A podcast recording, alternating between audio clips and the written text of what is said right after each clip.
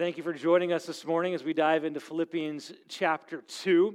Uh, before we get into God's word, I need to let you know that I am wrestling with the topic I'm going to be talking about today. I even shared with the elders this morning uh, my, my routine is, and this, this is nothing special, nothing that you don't know. On Sundays, I come in and I preach through my message to an empty room because oftentimes what I write and what it sounds like don't line up. It's like that sentence makes zero sense. I need to change it. Um, and so that's been my pattern for the last, uh, you know, 16 years of ministry. This is what I do. And as I got done preaching to an empty room this morning, I go, Ugh. God, I don't like this topic. But it's what he's led me to, and I think it's important for us to talk about this morning. And so the topic is hidden in what I'm going to share about in the beginning of this message. I, I have to talk about to, uh, politics for a few moments this morning. Oh, politics. We don't, we don't do that, Pastor. We don't, you know, mix church and religion and state and politics. And I go, well, I'll be honest, politics right now are so pervasive that they're becoming a religion for some. They are so thick in our discourse, in our conversations, in what we see and what we interact with that it's impossible to not speak in our circles on political things. And so I have very close friends. This is the hard part for me. I have very close friends on both ends of the spectrum. And I'm not talking about, you know, here's the blue and here's the red, and I've got friends here. I've got friends here on both ends of the spectrum. And of those friends, they all profess great, deep faith in Jesus Christ. Okay. But I hear things like this How can you call yourself a Christian and? Have you ever heard that statement before or seen that statement?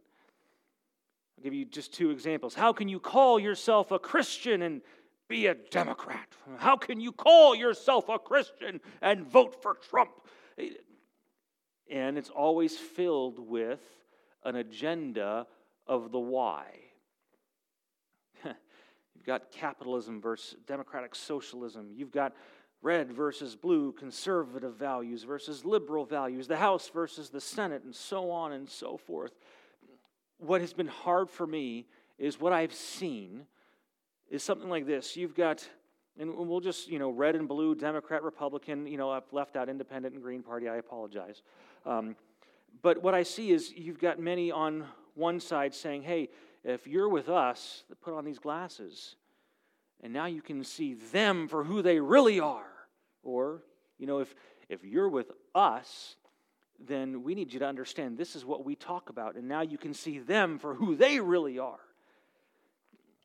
And I try to balance this reality of I've got friends who love Jesus who are saying opposite things with great conviction and passion. Where do we stand? What does this look like? What do we do? My heart's been broken, if I'm being honest, with the rhetoric that has been coming to the surface. And I've spent a lot of time the last couple of months trying to, to wrap my mind around it all. I, I talk with my mind around it all. I, I talk with my kids about politics. They ask questions, and we try to give honest answers. I know what I believe to be important politically, and I know what I believe to be important as a representative of the kingdom of God. Are the two able to coexist in harmony? Huh. This is not a a, a, a, shaming sermon at all. I'm not going to come and say, you shouldn't do this, you shouldn't do that, you shouldn't say these things, or you should do this, you should do that, you should say these things. I'm simply going to talk about this topic in conjunction to what I see in Philippians chapter 2. And I'm going to be honest with you, I'm not settled on how to respond. That's why I walked away this morning going, God, there's no like home run close. Like we can all walk away singing your praises of God is good and Philippians chapter 2 is great. Go, Lord, I don't know how to respond to this. So, in the past couple of weeks, and this week in particular, as I've been sorting through all the rhetoric.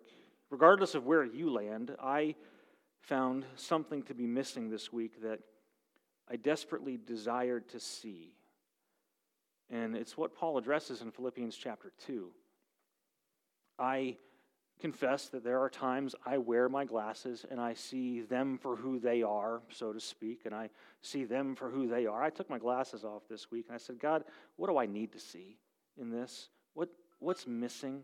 How can I encourage people in this heated debate to respond a way that you would want? What, what have I seen has been missing? Um, it's just one simple word, and it's humility. What is humility? Well, one commentary defines humility as the ability to assess one's self appropriately, especially in light of one's sinfulness. Humility is the ability to look at yourself and see yourself for who you really are, especially in light of your sinfulness. And it's not just about seeing yourself for who you are, because, well, then we would compare ourselves to others and go, well, I'm better than them, or they're better than me. It's a reality in this statement of humility is assessing yourself next to Christ. Who am I next to Him? Okay, well, in all reality, I'm a nobody. I'm a, I'm a nothing compared to God. Yet, he sees great, great value in me. And my value is not based upon my accomplishments, what I've done, how great I am, but how great He is and what He's done. And so to have humility, it literally means to be able to view the world in light of what God has done for you and is doing for you and through you. So last week we, we met Paul, and he was writing this letter to this group of people in this place called Philippi. And uh, in this letter, he spends the first chapter, or the first section, if you will, talking about joy. And we ask the question, in light of Philippians chapter 1, what, what needs to happen in order for us to truly be joyful people, uh, to experience the joy of the Lord in our lives? And when we, we talked about some things, and so the four points we mentioned last week of what does it take to truly be a joyful person, one is a, a focus on others. When you focus on yourself, then no, you aren't going to experience the true joy that God talks about. Second, we talked about seeing past your circumstances, that your joy should not be dependent on what is happening around you, because then anyone or anything has the ability to affect your joy negatively. But if your joy is found in Christ, then your circumstances become irrelevant. Third, to experience and to be a person who truly experiences God's joy, uh, embrace the eternal. Understand this is the temporary, and we live for the eternal. It's not about here and now. And fourth, what does it take to truly be a joyful person? Stand firm together. So, Paul, he, he settles the issue of their joy. Hey, I want you guys to experience joy. I want you to know the will of God in your life. I want you to be joyful people. And here's how you can do it. He opens up chapter 2 by turning to his joy. Hey, you guys in Philippi, be joyful. Now, here's how you can make me joyful. He says this in verses 1 through 4. If you have any encouragement from being united with Christ, if you have any comfort from his love, if any fellowship with the Spirit, if any tenderness and compassion, then make my joy complete. How can they make his joy complete? Don't read ahead and hold on. Well, I believe that the answer is found in this idea of humility, this understanding of what does it mean to be a humble person. And so he, he answers the question in the next couple of verses. But the question that we're going to look at this morning is how do we walk in humility? He says this, moving on Make my joy complete by being like minded, having the same love, being in one spirit and purpose. Do nothing out of selfish ambition or vain conceit, but in humility consider others better than yourselves. Each of you should not look to your own interests, but also to the interests of others. So, Paul continues in talking about joy, and basically he's saying that in order for them to make his joy complete, they need to follow these principles. Well, what are these principles? The principles of humility. First, he says this be like minded in spirit and in purpose. I would argue that a mark of a mature person is very simple. Their focus shifts from me to we. It's not just about me or I, what I want, what I've done, what I've accomplished. It's about us and moving us forward as a people, as a group. And so he says, be, be like minded in spirit and in purpose. Move from I to we. Follow this principle, and you will understand what it means to walk in humility. Focus on others.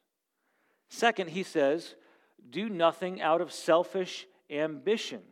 Okay, again, this is kind of redundant. So if you focus on others, your, self, your focus will not be on self and what you can accomplish, what you can gain, what you can do, what, what, what is about you, but focus on doing nothing out of selfish ambition. Well, God, isn't it good to take care of yourself? Yes. Isn't it good then to take care of your family? Yes. Isn't it good to X, Y, and Z?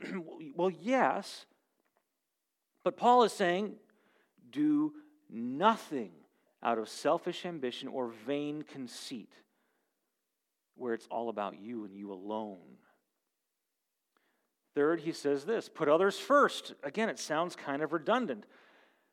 But in humility, consider others better than yourselves. Each of you should not look to your own interests, but also to the interest of others. So it's again this, yeah, take care of your needs. That's important. You should eat and sleep and drink and and and make uh, a, a living for yourself, but but also look to the interests of others. Doesn't this sound awfully familiar from last week? Last week, focus on others, see past your circumstance, embrace the eternal, stand firm together. This week, be like minded, do nothing out of selfish ambition, put others first. Is there a connection between being truly joyful and walking in humility? Perhaps so. Here's where my heart breaks. These statements are not at all what I've seen being lived out lately in the political world. It's disheartening. And I'm not just putting this on politicians, but on my friends from both sides of the fence. I, am not seeing humility. I see a lot of anger. And I realized some things. As I took these glasses off, I said, God, help me to see through your eyes what, what's going on. I think in many ways, our society is looking to politicians uh, to be a specific person or a, a specific, to think a specific way, to hold to a specific set of ideals. And as I look at all of the things that I think Jesus would honor, I go, well, there's things on both sides that I think Jesus would fight for. But we draw a line in the sand, politically speaking, and say, if you're one of us, then these are your prescribed values. Here's our glasses. Think like we do. Democratic, if you are one of us, these are your prescribed values. You'll think like us. This is what we find important. And I go, there's got to be a middle ground. And this is the hard part. I don't know where this middle ground is. So let me tell you about one of my friends without giving their name. Uh, he's one of these uh, on the, the, the far end of the blue spectrum, lived in inner city his entire life as a pastor, loves Jesus, and he says, This is most important. Social justice is so important. And I go, I believe you. I believe it. Taking care of other people is important, but you don't know my experience. When I was 17, 18 years old, I worked at Kuhn's in inner city Pittsburgh. Kuhn's, again, it's a family name of a grocery store. Not derogatory in any way, shape, or form. But I would work in Kuhn's and I would stand and, and, and work in the lottery booth because that's where they're like, hey, you're going to work here. I said, okay, give me my $4.25 an hour. And here's what I would see happen I'd have the same people daily, daily come in and spend one, two, three hundred dollars on lottery tickets. And then they'd take their food stamp card and they would buy their groceries with their food stamps and they'd drive away in their brand new Lexus SUV. And I go, There's a disconnect here. I don't understand what's going on. You see, I'm not knocking food stamps. I tell you what, and I've shared this with you. Growing up, my parents, when they divorced, we lived on government assistance because we had no other means of making ends meet. My mom was so embarrassed, she would give me the food stamp booklet because this is when you had the actual, this is a food stamp, rip it out, and you'd pay it with the stamp, not the EBT card. And she'd send me down to the grocery store, and I'd walk down to Nichols Bakery going, hey, I get to get some muffins or something. And I never knew that, you know, why she would send me. I just knew that I'd get some donuts or a muffin because I could do that. Come to find out that, you know, one of my friends was like, hey, what are you doing? I'm, I'm just getting some groceries. Oh, you guys are on food stamps? Yeah. He goes, Oh, that means you must be poor. And I, I don't know. We needed help. In fact, when Miriam and I were in seminary, life was hard living in New York. The rent for our two bedroom apartment was double what our mortgage payment is right now. And this was 10 years ago. Actually, it was more than double what our mortgage payment is now just to rent a house. Milk, I tell my friends this all the time, and they're like, How is this possible? Milk is 99 cents a gallon at ShopRite, or Save a Lot. We can get eggs for 37 cents a dozen. They're like, Are you kidding me? Milk is 4.29 where we live, and uh, eggs cost you know $1.99 for, for six. How in the world is it? It's just the way it is. Cost of living. So when we were in seminary um, and we were having kids left and right, uh, we were on a WIC. Um, We went to seminary with two and we came out with four. Um, but we needed, we needed the help, and we were grateful that the government was able to provide help for us. yes, we know where kids come from. Um, But having been on, on this end, I go, yes, this is, this is a great program, but I don't know. There's a disconnect. Let's talk about uh, uh, abortion and, and fighting against the, the death of innocence. I've heard this a dozen times. I go, well, I'm, I'm against abortion, but I watched a video this week um, of this woman who uh, was in her 50s and had her own adult children. And she was sharing how her mother, was raped when she was 11, and she became pregnant. And she's telling the story. This is the daughter who was born from this incident. And she said, I am so grateful that my mom chose to give birth to me. And my mom, at 12 years old, chose to give birth to me because her mom said this child has value. But by so many standards, even the Christian church would say, well, abortion is wrong except for rape and incest.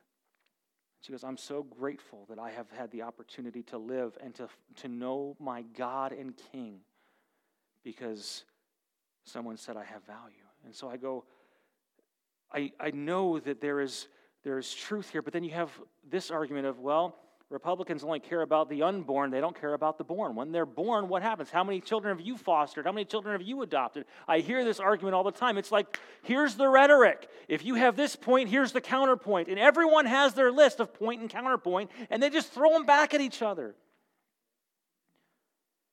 I go, Lord, what do I want? I, I want Jesus to run for president. But Jesus said, This is not why I've come. I didn't come to be the earthly king, I came to be the heavenly king. And so understand this that we live in a flawed world. Here's the other thing I look at. We keep looking to other people and say they'll solve our problems. They'll solve they won't. In fact, we know how it's going to go. Have you looked at the book of Revelation? We know how this story ends. Things are going to get worse. In fact, what's going to happen is that there will be people or specifically a person that will be raised up as a counterfeit. The world won't know that person's a counterfeit, but they'll say, that one right there, they'll take care of us, and they'll flock to him. And yes, I've heard it. Obama is the Antichrist. I've heard it. Trump is the Antichrist. No, they're not.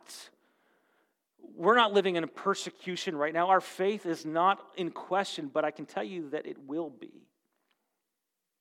Our hope should not be in politicians, it should be in Christ. Well, then how do we respond? I love political activists who love Jesus because they fight for the unborn. They fight for fostering. They fight for those who have uh, need financially. They also fight for regulations of saying, hey, this is how to not abuse this system. We need these people. Guys, I, I don't think I'd ever be that person. I'm not good at that because I just pull my hair out and I go, Lord, I just want you. I, I don't know. I don't know. But Paul goes into great detail when he talks about humility. And I go, this, this, is my, this is my response. This is how I need to respond. I know that things are going to get difficult for Christians.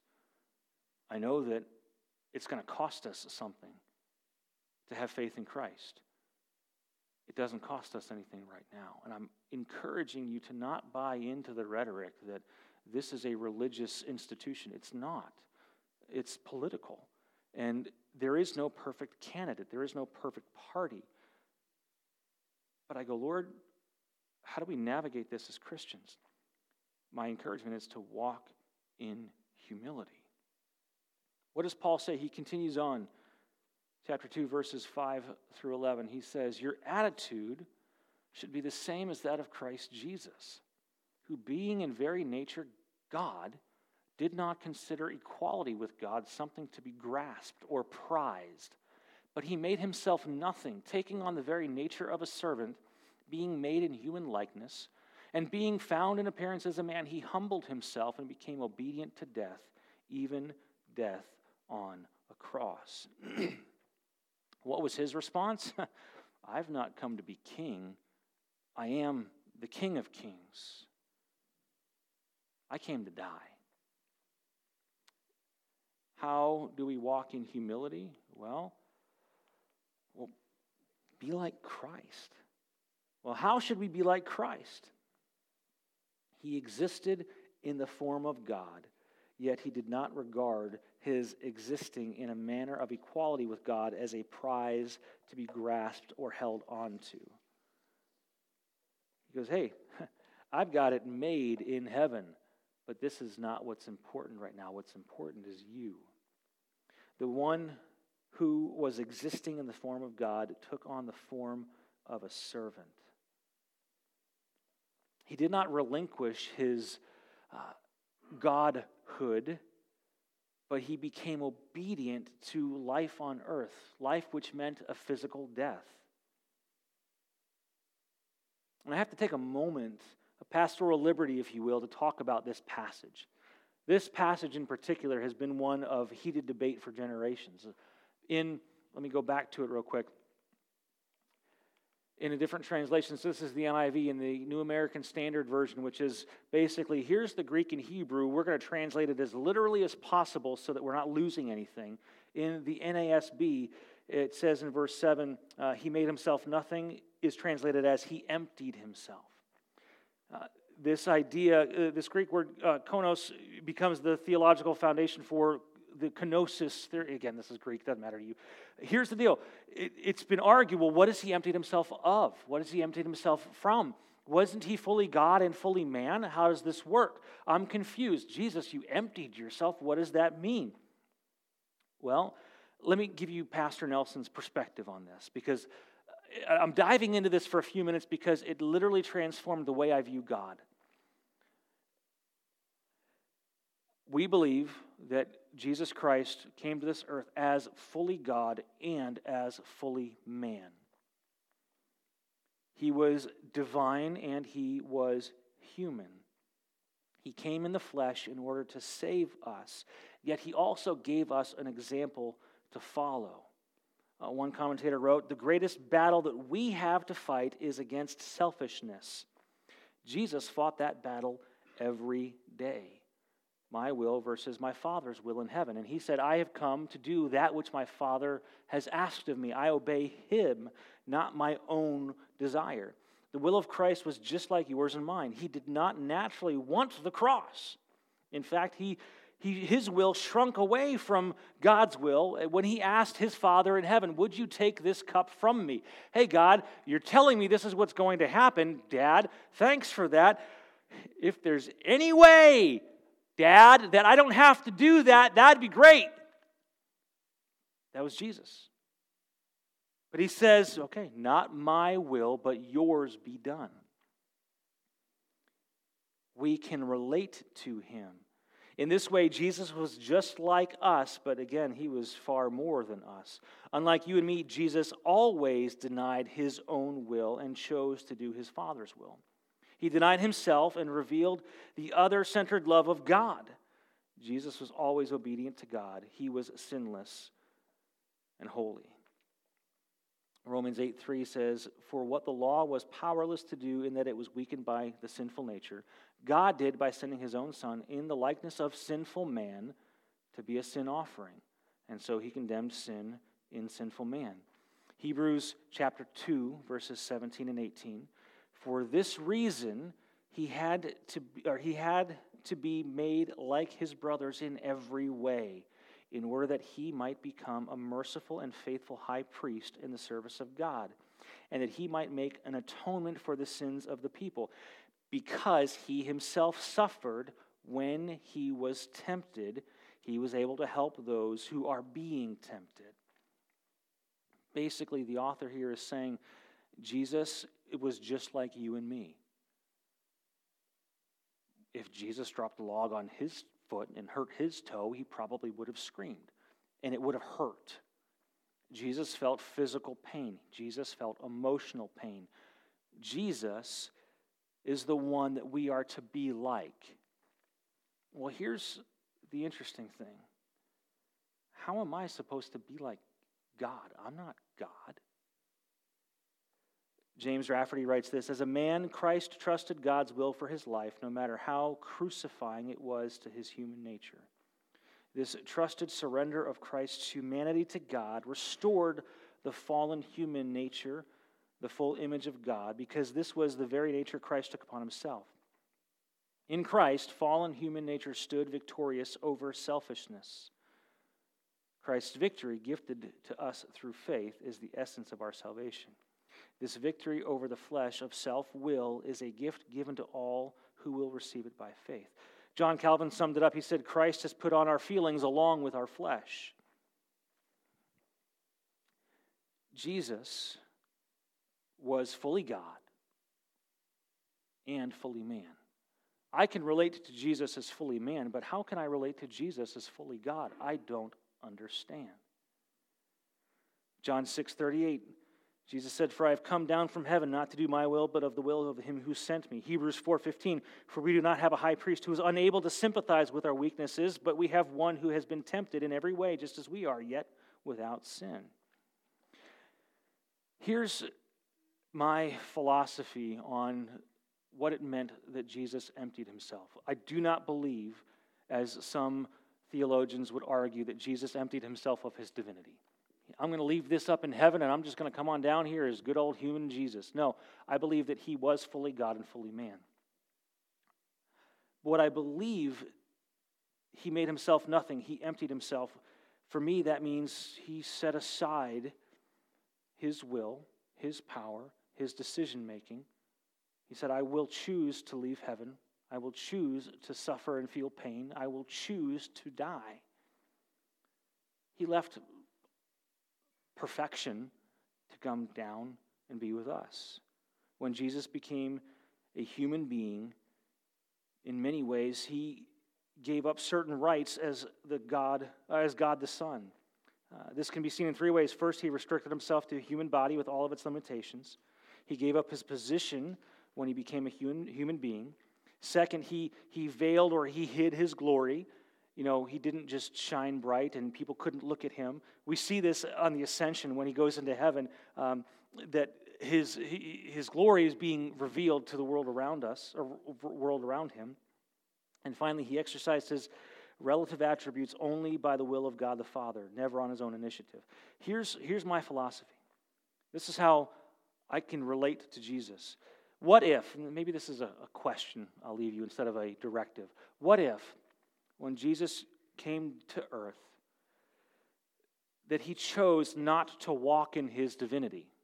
He could turn off the feelings, he could turn off the emotions, he could turn off the pain of the cross. He could have done that. Why? He's God, he can do anything. But he chose not to. He chose not to enter into that. What if, when Jesus healed the sick, he didn't turn on the, the Jesus, I'm now God button, but he relied on the Holy Spirit, just like he asks us to do. What if? I, have talked with some people and I've, I've been on different sides of this with different people. I go, listen, I don't know fully if this is what this is intending to mean, but it helps me relate to him because he says, hey, I want you to follow my example. How can I follow God and be I can I, I don't have that power in me, but I have the Holy Spirit. And what if Jesus relied on the Holy Spirit just like he's asking us to rely on the Holy Spirit? Okay, I can connect to that.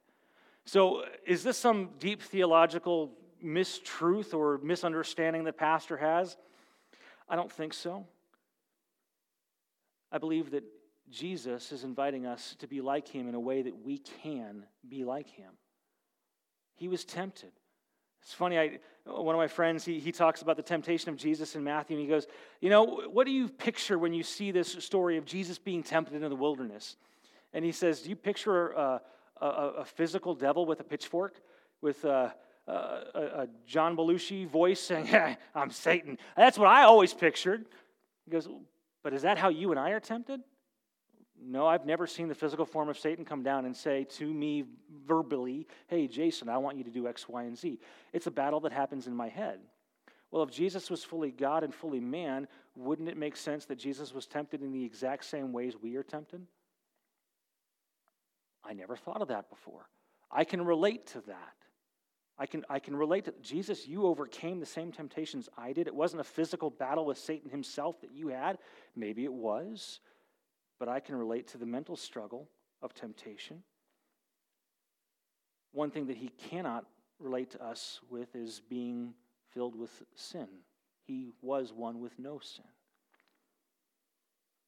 If anyone could have bragged about their position or their accomplishments, it would have been Jesus.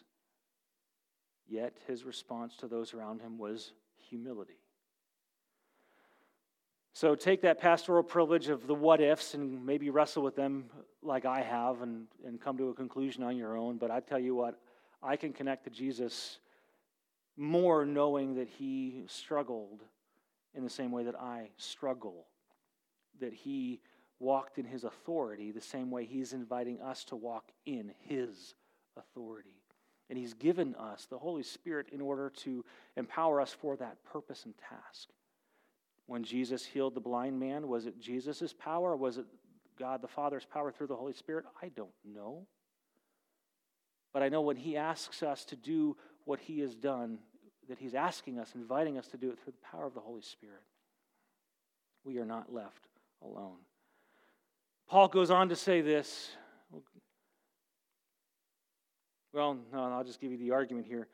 Uh, how are we to be Humble, walk in humility, don't complain or argue, but shine bright. This is what he says in verses 14 and 15. Do everything without complaining or arguing, so that you may become blameless and pure, children of God without fault in a crooked and depraved generation, in which you shine like stars in the universe.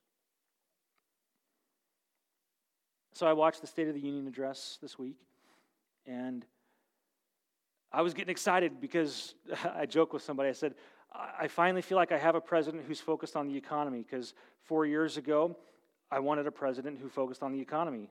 Eight years ago, I wanted a president who focused on so on and so forth. Why? Because I want my children to have some sort of financial stability in a, a, country that they can then go and take what God has given them and bless others with it. I remember when Ross Perot ran for president, I was this big. I go, I like this guy.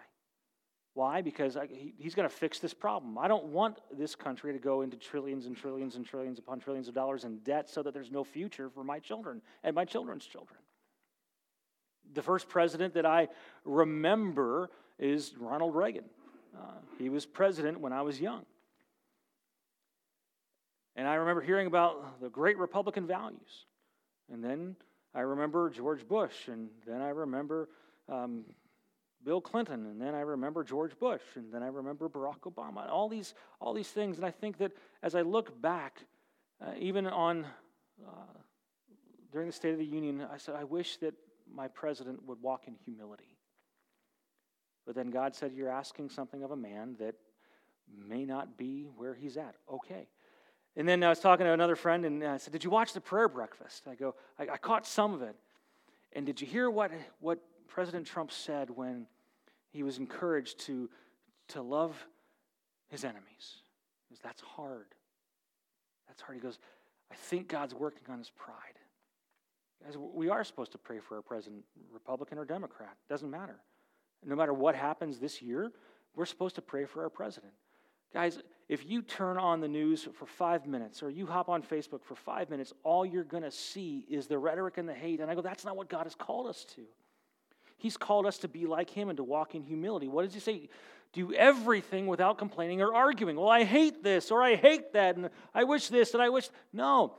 So that you may become blameless and pure, children of God without fault in a crooked and depraved generation. That's what we live in.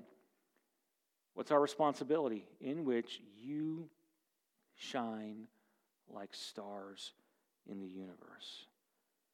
Don't complain, shine bright. When the world is telling you to brag about your accomplishments, walk in humility. When the world is telling you to defend your reputation, walk in humility.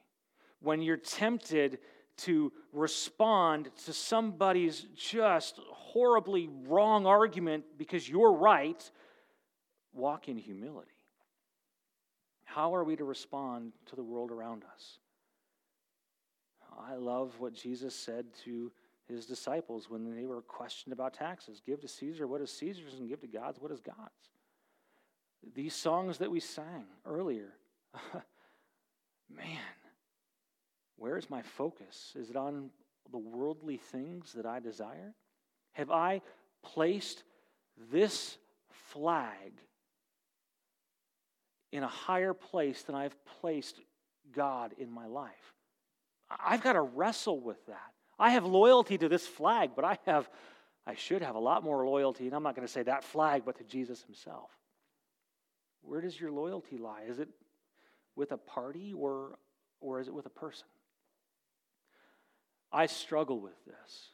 And I struggle having these conversations with my kids because, well, Dad, who are the good guys? And I go, I go, none of them are. What? Who are the good? None of them are. Who, who fights for our values? Both of them do.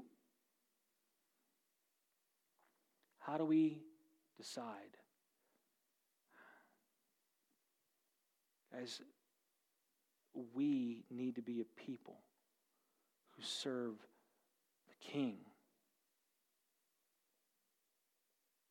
And I don't know how you navigate through this. Guys, I'm 38, I'll be 39 next month. Some of you have lived through twice or three times as many presidents as I have. I look to you for wisdom. I do. But I want you to know that the world also looks to you for guidance in how you respond. Don't, please don't, put on the glasses and become one of them who goes, that's why they're wrong, or that's why they're wrong. Ask God to help you take these things off. go, Lord, how do I navigate this? How do I navigate this? I love preaching, but I hate preaching when I'm preaching to myself, meaning this is hitting me hard. This is hitting me hard because I know I've done this wrong, I've done this poorly, and I can do better. I'm going to invite the worship team up um, just to close us in prayer, or to close us in prayer. Worship